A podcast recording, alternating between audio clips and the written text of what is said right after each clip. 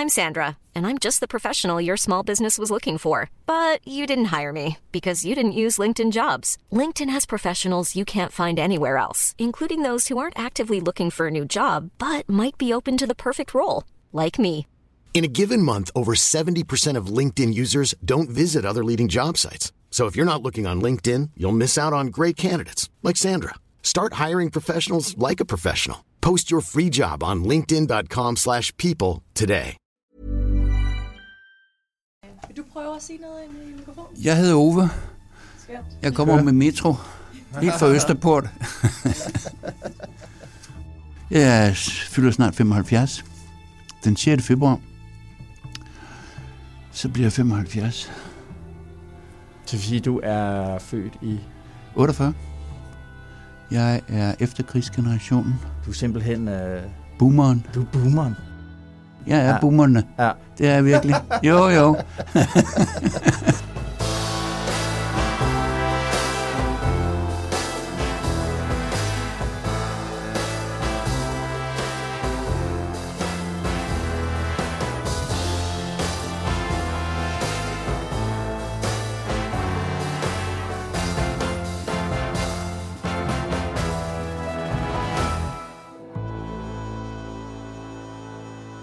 Jo, men der er slet ingen tvivl. Vi er, vi er den generation, der har haft det stabilt bedst øh, hele vejen igennem. Hej derude og glædelig jul. Det er Esben Schøring her. Som du kan høre, er Jakob Nielsen ikke med mig her i den her særudsendelse af DK Pol, vores lille bidrag til din juleferie. Det er til gengæld professor Ove Kaj Pedersen, som jeg mødtes med i midten af december. Og det, du skal lytte til nu, det er hans og min samtale om valget, den nye regering, reformerne, der er på vej, og hvorfor de er på vej. For Ove Kaj Pedersen sætter nemlig ord på den fornemmelse, mange har af opbrud og nybrud, som præger dansk politik i de her år. Selvfølgelig mest symboliseret ved, at vi har en regering over midten, hvor de gamle ledere af Rød og Blå Blok, Socialdemokratiet og Venstre i dag er gået sammen om et fælles regeringsprojekt. For Ove Kaj Pedersen skyldes det nybrud nemlig nogle nye og forandrede vilkår i den store globale verden, som dansk politik reagerer på nu.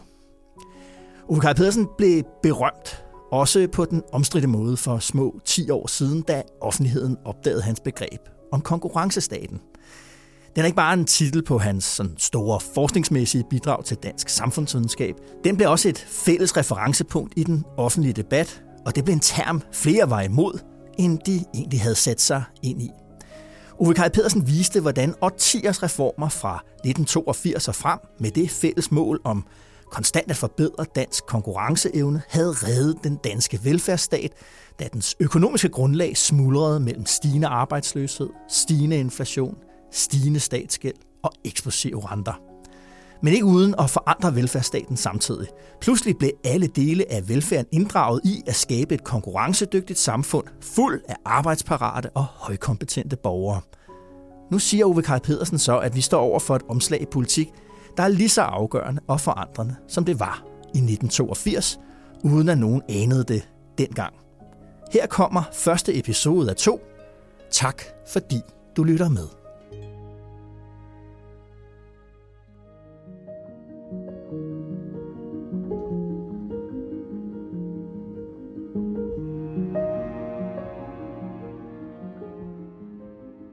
Ikke et sekund tvivl ind i mit hoved, at vi er i en ny, hvad jeg vil kalde overgangsperiode, øh, hvor det er givet i mit hoved, uden at jeg kan lægge alt for meget andet end øh, eksempler ind over det, at konkurrencestaten er ved at løbe ud i sin, i, i sin tid.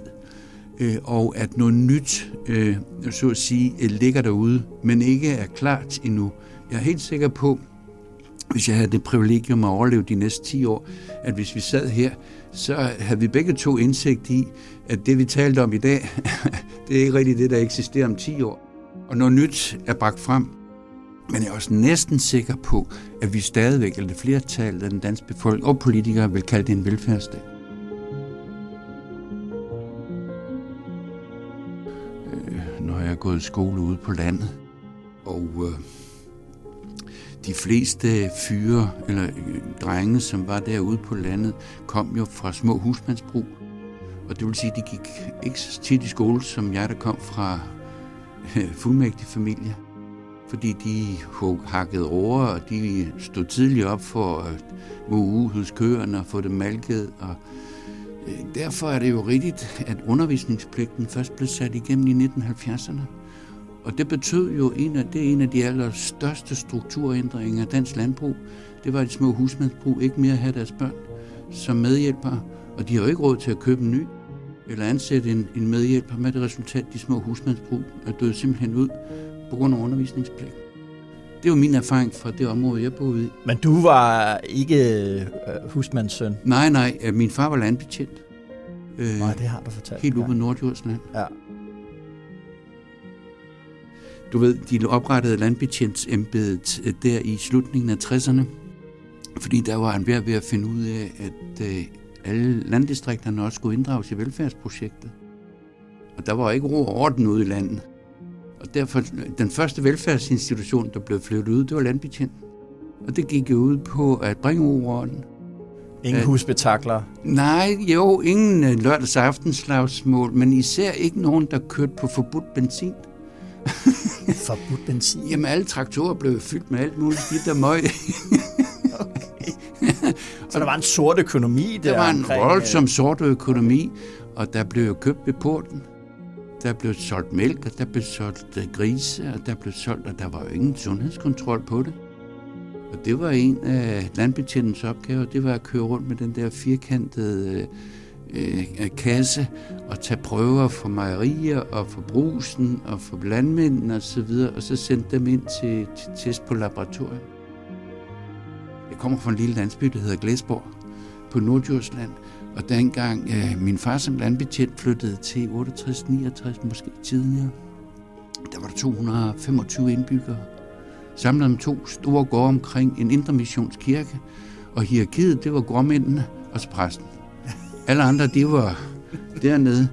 Og øh, da jeg øh, flyttede som journalistelev til, til Aarhus og Grenå, så tror jeg, at der var en 500-600 indbyggere, og de var alle sammen kommet til som skolelærer, som kommunalansatte, som kæmner, som ny brug, som brus, som landbetjent, som postkontor, og op og ned af hovedvejen, og det var kun en hovedvej med bygninger på hver side, der lå der ja, kontorer og skoler, og jeg var den første generation, der flyttede ind i Glæsborg Centralskole. Det var helt nybygget.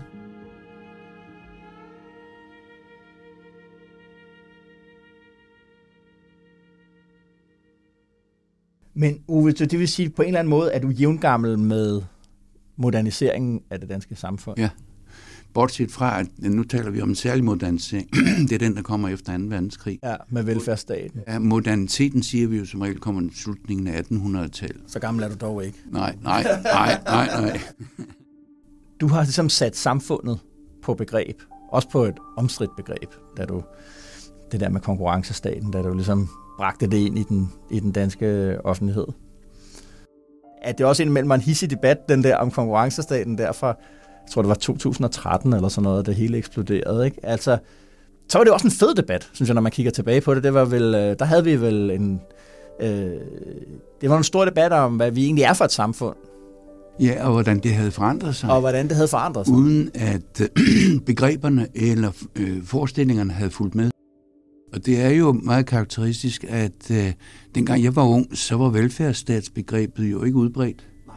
Det var relativt nyt, og det var stærkt omstridt. Og der var meget kritik af det. Og øh, det var jo heller ikke helt klart, at Socialdemokratiet stod på velfærdsstaten som, som, som fundament.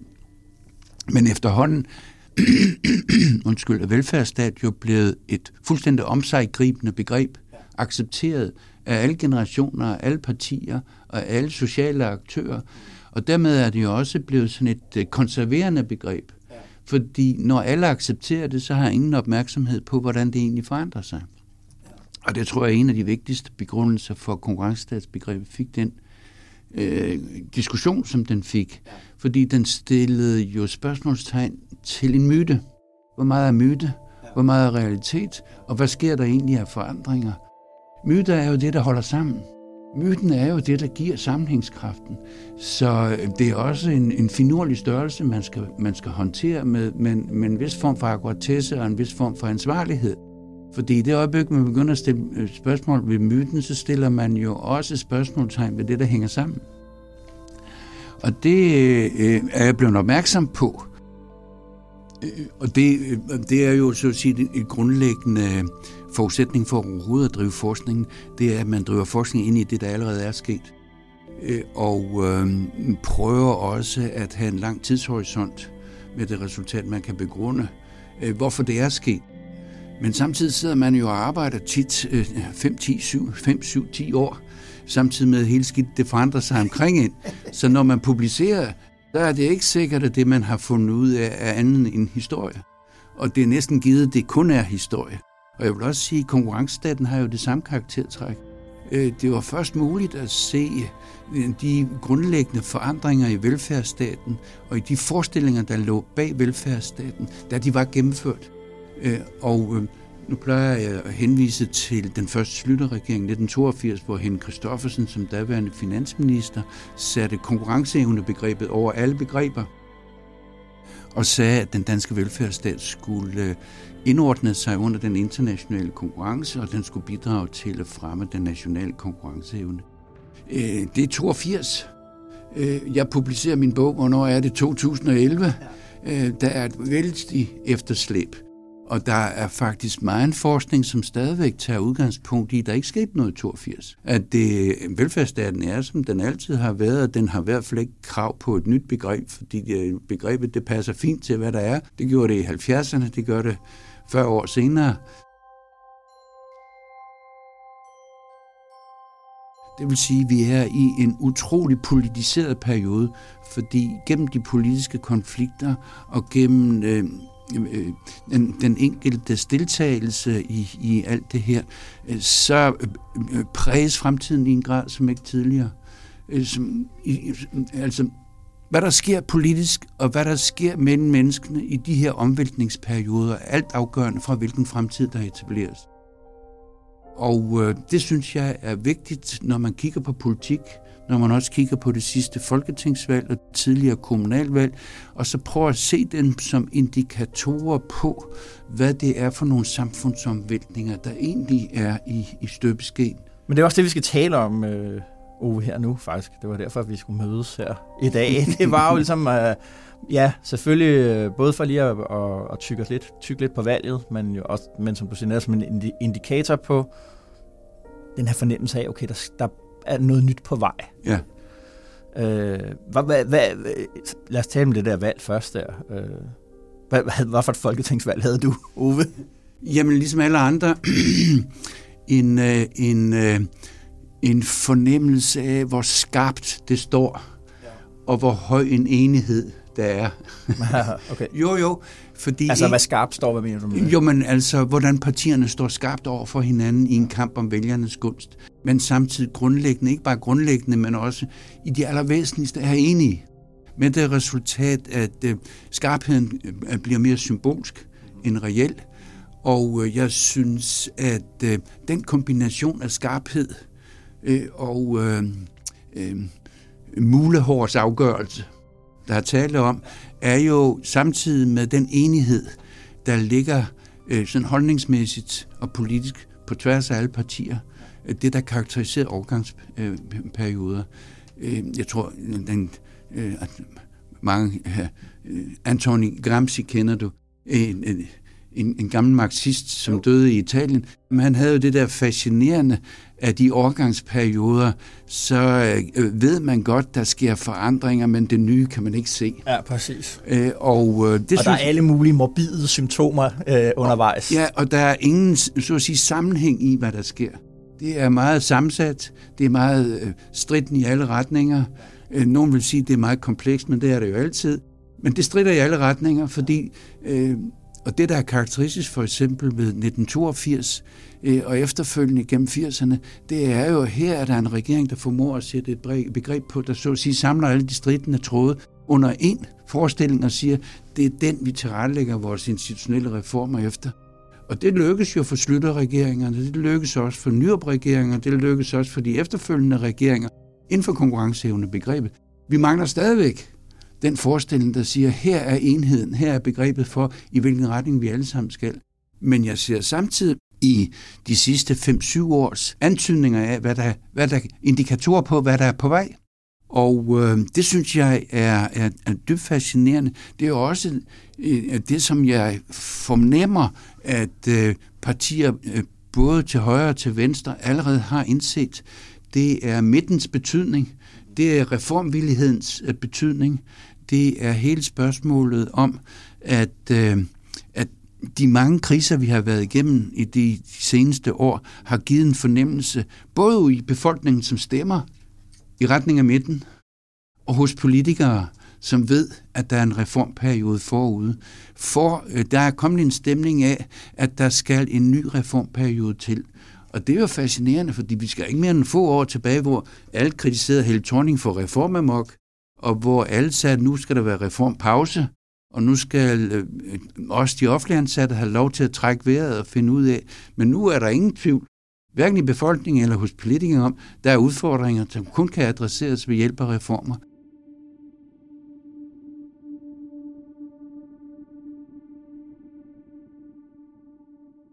Nu talte du ligesom om hende indirekte, men Mette Frederiksen, øh, som jo øh, står frem som den helt store vinder af mm. det her valg. Hun, det gjorde de meget ud af på valgaftenen, og, og, og siden også, hun får den, Socialdemokratiet går frem for første gang, øh, største fremgang i de sidste 20 år. Helle thorning Schmidt gik også lidt frem, men hun er også blevet genvalgt som socialdemokratisk statsminister, hvilket ikke er lykkedes siden øh, Poul Nyrup. Og, og Socialdemokratiet er blevet et, et, et, øh, et, i hvert fald efter de her forhold, vi har i dag, et meget stort parti. Ja. Øh, 27 procent af, af, af stemmerne er, er meget. Hun gjorde også meget ud af at sige, at det er os, der er det eneste tilbageværende. Folkeparti. Folkeparti. Er du enig når hun, med, med hende, når hun siger det, at vi er det eneste folkeparti? Efter stemmetalen har hun jo ret ja. ved sammenligning med konservativ folkeparti og Venstre. Ja øh, og hvad der ellers har været af antydninger af Folkepartiet tidligere, så har hun jo ret. Men jeg ser også, at der er en del politisk retorik i det, forstået som, at for Socialdemokratiet har i hvert fald siden 2017 mindst været meget kritisk, for eksempel over for konkurrencestaten, og har også fulgt en, fulgt en strategi, som jeg vil kalde populistisk, helt by-land problemstilling. Hele spørgsmålet om, at det er en elite, der dirigerer. Og der tror jeg, at regeringen eller Mette Frederiksen og Socialdemokratiet i dag har behov for at sige, at den strategi var ikke nogen vinderstrategi. Og den strategi retorisk signalerer vi nu afslutningen på ved at kalde os et folkeparti. Og ved at Mette Frederiksen på selve valgnatten stiller sig frem og siger, Socialdemokratiet repræsenterer by og land og alle. Balancebegrebet blev lige pludselig interessant igen, lagde jeg mærke til. Jeg lavede et interview med Peter Hummelgaard lige da, det var lige da, den dag Søren Pape Poulsen erklærede sit statsministerkandidatur, det vil sige, det var før selve valgudskrivelsen, men der var jo valg i luften. Ja. Øhm, og der var han jo inde på det samme. Altså, det var, han sagde der, vi er de eneste, der er et folkeparti, vi er de eneste med potentialet, sagde han, ja. for at være folkeparti, og der introducerede han, synes jeg, som var meget interessant. Vi talte også der om hele der elite folk, by, land, øh, det, hvor han sagde, vi er, der brugte han ordet balance. Ja. Vi, vi, det er os, der står for balancerne. Ja, og det er jo, det er jo nyt også i Peter Hummelgaards mund øh, derfra, fordi tidligere har det jo været modsætningerne, der er blevet fremhævet. Og øh, at der er slet ikke nogen tvivl om, 2019-valget var jo ikke et succesvalg for Socialdemokratiet som parti. Det var nok en succes, at øh, de fik regeringsmagten, men det var ikke en valgsucces, fordi de gik øh, procentuelt øh, tilbage.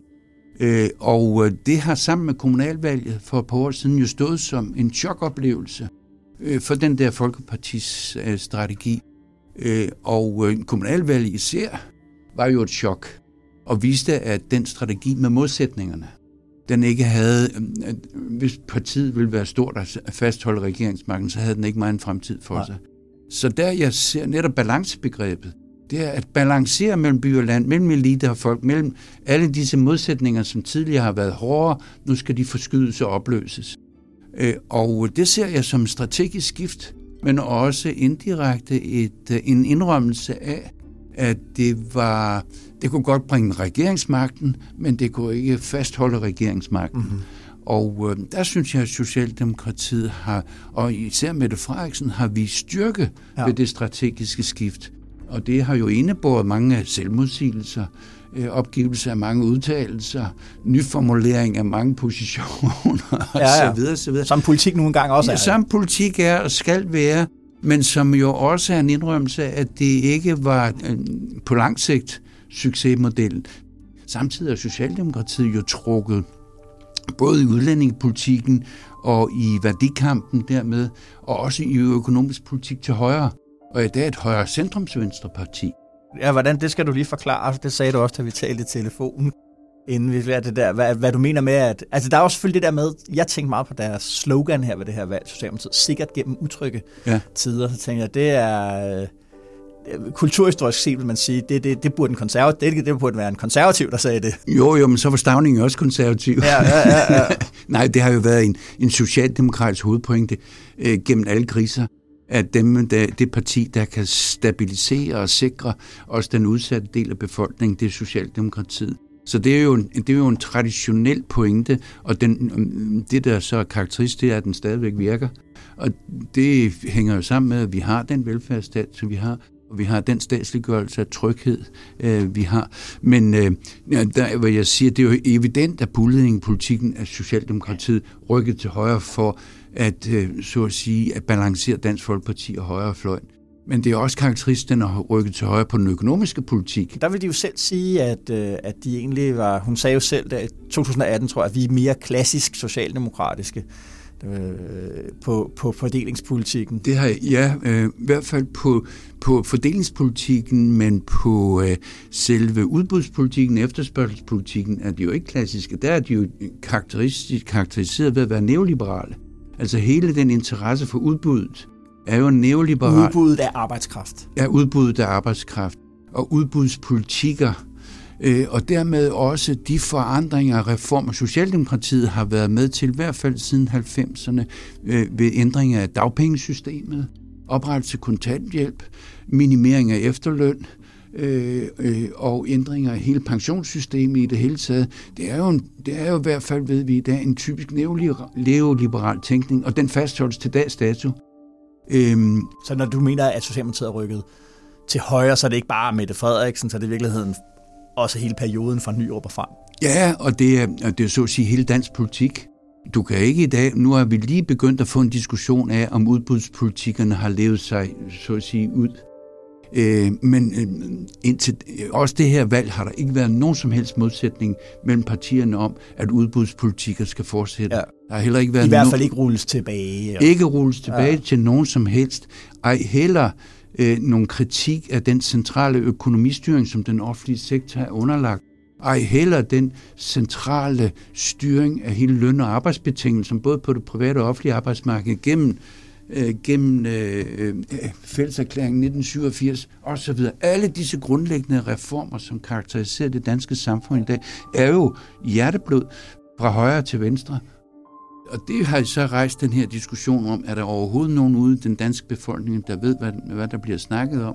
Og det har jo så skabt en retorisk udfordring for politikerne om at omskrive, omsætte alle den her tekniske, øh, disse tekniske øh, termer til noget, der kan forstås. Og det synes jeg også er lykkedes her de sidste, og ikke mindst de sidste tre år, med hjælp af alle de mange kriser, vi har været igennem. Fordi de mange kriser er jo ikke alene mange, men de har også skabt i befolkningen en forståelse af, at der er nogle udfordringer, nogle problemer, som øh, kan løses politisk, skal løses politisk, men at fortiden er fortid, og at der nu er behov for Øh, reformer af en anden karakter, end dem vi har været Er det sådan, du ser for eksempel afstemningen om, om forsvarsforbeholdet, altså hvor det for en, en gang skyld lykkedes? Ja, ja jo, øh, og absolut. For, for, for øh, ja-partierne, det politiske establishment, ja, ja. at gennemføre og vinde endda meget komfortabelt en folkeafstemning om EU. Præcis.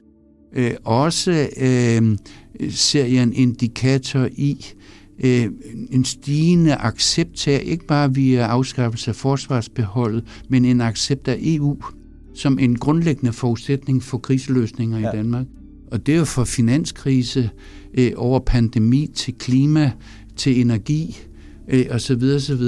Øh, alle hver ved, i hvert fald dem, der følger med, og især øh, politikere, og især statsministeriet og statsministeriet, ministeren, at øh, den internationale, den europæiske dimension i dag er uomgængelig.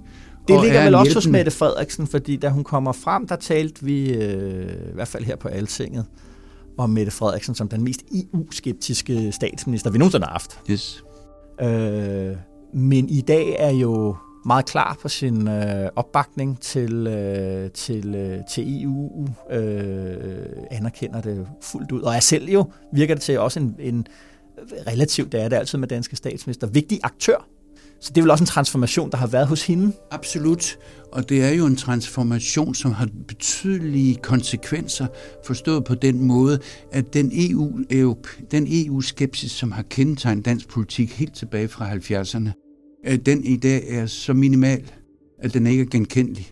Og at øh, en accept af EU som en grundlæggende forudsætning for dansk konkurrenceevne, men også for løsning af de mange kriser, der er væltet ind over, den er udbredt, også i befolkningen. Øh, og så, vi ser jo også, Ove, et, et parti som Enhedslisten, der går ind og laver deres politik om på EU. Ja. Det er en af de store diskussioner ja. i, uh, i Enhedslisten. Et, altså noget, som for ja, 10, 15, 20 år siden ville have utænkeligt, at, uh, at det yderste venstre i, i, i Danmark ville have en eller anden form for, i dag er der jo en fundamental accept af, at, altså, at EU er en arena, man skal Det samme på. gælder jo NATO med Ukrainekrigen. Ja, at det er du ser op. SF, øh, der ja, lige pludselig tilslutter sig Ja, og enhedslisten øh, ja. siger både det ene og det andet, ja. men man ved godt, hvad, hvad der efterhånden er det, der skal siges. Ikke? Ja, ja, ja, ja. Og Radikal Venstre har ja. jo også øh, forandret sig i sin pacifisme ja. og så videre, så videre, i retning af, ja. at den har heller ikke meget en fremtid for sig. Så det, der generelt er karakteristisk, det er jo en grundlæggende accept af en række internationale organisationer, som der har været skepsis og modstand imod i Danmark i årtier. Øh, det, der så samtidig er karakteristisk, det er FN, United Nations, ja. er trådt i baggrunden ja. som international organisation. Og der er meget lidt diskussion om, hvordan FN kan være et, et springbræt, en platform, øh, for at løse konflikter. Samtidig med, at FN jo fungerer rundt omkring i verden, øh, også er involveret i Ukraine osv., men det er de hardcore institution, organisationer, der i dag er en accept af. Og det er jo, det er, synes jeg, en transformation, og det er et, et skred i dansk politik, også i, i, i befolkningens holdninger, som vil få store, store konsekvenser for den overgang, jeg tror, vi er midt i i øjeblikket. Så lad os gå i gang med at tage den der overgang der. Måske skulle, jeg, jeg vil starte med en observation, Uwe, og så kan du prøve at, at, at tale ind i den der. Det er fordi, at jeg har, jeg var ude til DI's topmøde ude i øh, Arena, øh, Royal Arena hedder det, øh, ude på Amager.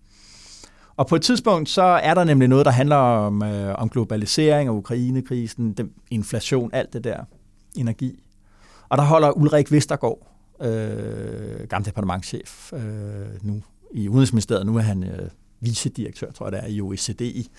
Øh, virkelig sådan en establishment-figur, øh, og sådan en establishment-thinker, vil jeg kalde ham. En der, en, der, en, der på en eller anden måde har været en intellektuel drivende kraft i i den danske centraladministration og i Udenrigsministeriet igennem, igennem mange år. Men han holder så det her op, et oplæg, som, hvor jeg tænkte ligesom, okay, det, nu har eliten fået et globaliseringschok. Altså man havde hele forestillingen om, at øh, kompleks gensidig interdependens, interdependens og gensidig afhængighed, verden, øh, kloden over, øh, frihandel, forsyningskæder, alt det der, der begynder han lige pludselig at tale om afkobling, forkortede forsyningskæder. Det vil sige, at den, forestilling om, hvad globaliseringen skulle være, at den skulle være en, en, en, en, en sikker kilde til evigt stigende velstand og fred og demokrati. Det var den, han kom med som besked til, til den finansielle og økonomiske elite i, ja, på DI. Det er, at den verden er blevet anderledes. Det er ikke øh, så klart længere.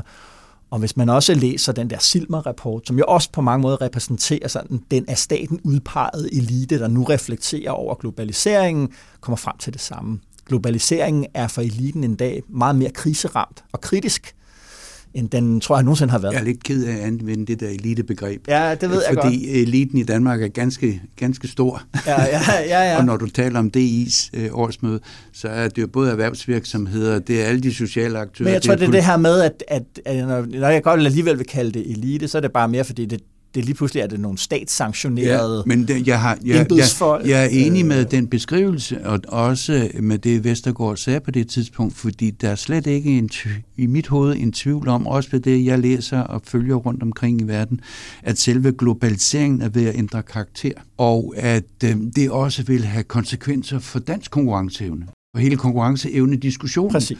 Fordi det, der karakteriserede 80'erne og især begyndelsen af 90'erne, det var jo et ekspanderende globalt marked. Mere og mere geografi blev trukket ind i frihandelstænkningen. Og det var ikke alene Kina, det var øh, Øst- og Centraleuropa, det var Mellemøsten, det var Nordafrika, og det var Latinamerika. Altså lige pludselig blev øh, øh, øh markedsdannelser ved politisk medhjælp men også global import-eksport inden for den geografi, vi her har talt om, så at sige, det, det gængse. I dag øh, ekspanderer det globale marked ikke. Der kontraherer. Præcis. Trækker sig sammen. Trækker sig sammen. Ja. Og, men det er jo samtidig en betydelig større geografi for frihandlen og for import og eksport, end den, der karakteriserede 50'erne, 60'erne, 70'erne og 80'erne. Det er ikke en tilbagevend. Vi spoler det er ikke, ikke tilbage, nej. tilbage til... Og det er heller ikke en afvikling af globaliseringen, men det er, en af, det er en begrænsning af, hvilken geografi, der er involveret i hvilken frihandelstænkning. Og der vil optræ- det der er med den der sammentrækning, øh, Ove, der er sikkerhed er en del af årsagen til den der sammentrækning. Det er den. Når vi taler om du ved, er det for, for 15 år siden ville vi ikke have blinket med øjet. Det gjorde vi ikke, da kineserne købte havnen i Piraeus. Nu er der store diskussioner om, når de køber havne i, I Hamburg, i, Hamburg, i ja. Tyskland. Ja. Uh, vi diskuterer, hvor får vi egentlig vores uh, chips, altså hvad det hedder, uh, hvad Men det hedder i vores... Men samhandel har jo altid været involveret i en sikkerhedspolitisk diskussion, fordi den har jo også involveret hele diskussionen om at inddrage stadig flere lande, stadig mere geografi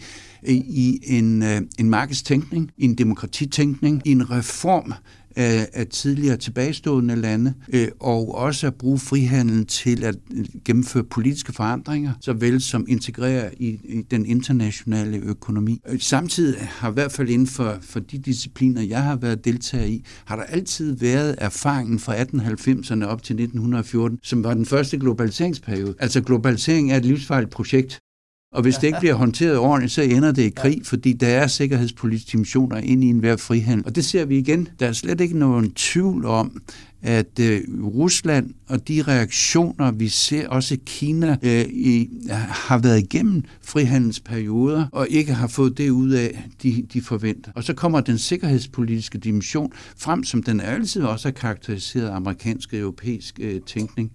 Øh, og vi får konfrontationerne. Det, der så er i dag karakteristisk, det er jo, at modsætningen mellem de, det, jeg vil kalde industrielt eller teknologisk veludviklede samfund, og så de samfund, der ikke er det, den, den, den, er, den er helt evident stadigvæk. Ja, altså hvad, hvad tænker du? Ligesom? Jo, men der er jo ingen tvivl om, at det er moderne teknologi, moderne våben, øh, der er ved at knække Putin ja. i Ukraine, øh, og så en modstandsvilje fra den ukrainske befolkning, som ingen rigtig havde kalkuleret med, men teknologi er helt, helt afgørende. Og også den ressource, som for eksempel USA og England, Storbritannien øh, og, og derefter Tyskland har formået at sætte ind, i Ukraine er jo, er jo et udtryk for et overskud, både økonomisk, men også militært og teknologisk øh, især. Og øh, dermed er det jo en fortsættelse af frihandel, blot med tragisk andre midler, men også en, en gentagelse af pointen, som altid har været gældende inden for min disciplin, at globalisering er en livsfarlig proces, og man skal ikke tro på den.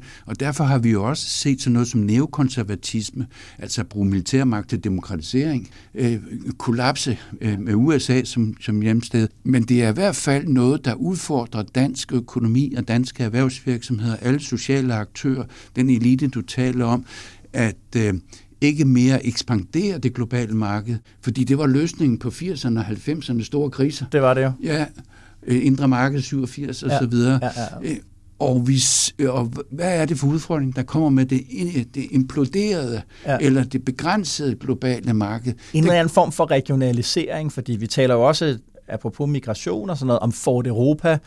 Det er jo et begreb, der opstod om, i kølvandet på, på migrationskrisen, men nu får det jo, og har fået med Ukrainekrigen, jo en helt åbenlys, så den udenrigs, klassisk sikkerheds- og udenrigspolitisk dimension, Præcis. det er, at vi skal kunne kontrollere egne grænser, forsvare egne ja, grænser. Ja Øh, vi bliver nødt til at, at, at bruge nogle af de penge, vi måske vil have brugt på velfærd eller klima, eller hvad det nu måtte være.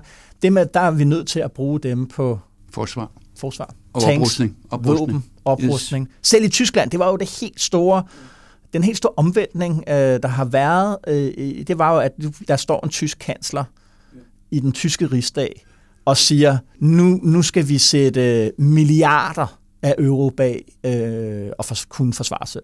Ja, og dermed er vi jo over i den problemstilling, som har været diskuteret i mange år. Forskellen på welfare states og warfare states. USA er jo det klassiske eksempel. Her er en warfare state. Den har opbygget et betydeligt militært industrielt kompleks, som gør den til en krigsførende nation og øh, også den nation, som har påtaget sig forsvaret, for eksempel for, øh, for Danmark, som så inden for den paraply har haft muligheden for at opbygge en welfare state. Nu står vi i den modsætning, at øh, begge skal kombineres, også i de klassiske velfærdsstater som Danmark at vi skal være bund warfare og en welfare state. Og det er øh, jo noget, der vil anstrenge dansk politik, og også en indikator på den overgang, vi har, vi har talt om. Fordi der kommer der en voldsom prioritering. Øh, og det er jo ikke bare på arbejdskraft. Nej. Hvis vi skal til at udvide værnepligten, mm-hmm. både for mænd og kvinder, ja. øh, så øh, bliver der jo trukket en betydelig arbejdskraft ud af det arbejdsmarked, som allerede er anstrengt. Øh, og det er også et spørgsmål om, om finansiering. Hvor finder man pengene til den, øh, den oprustning, plus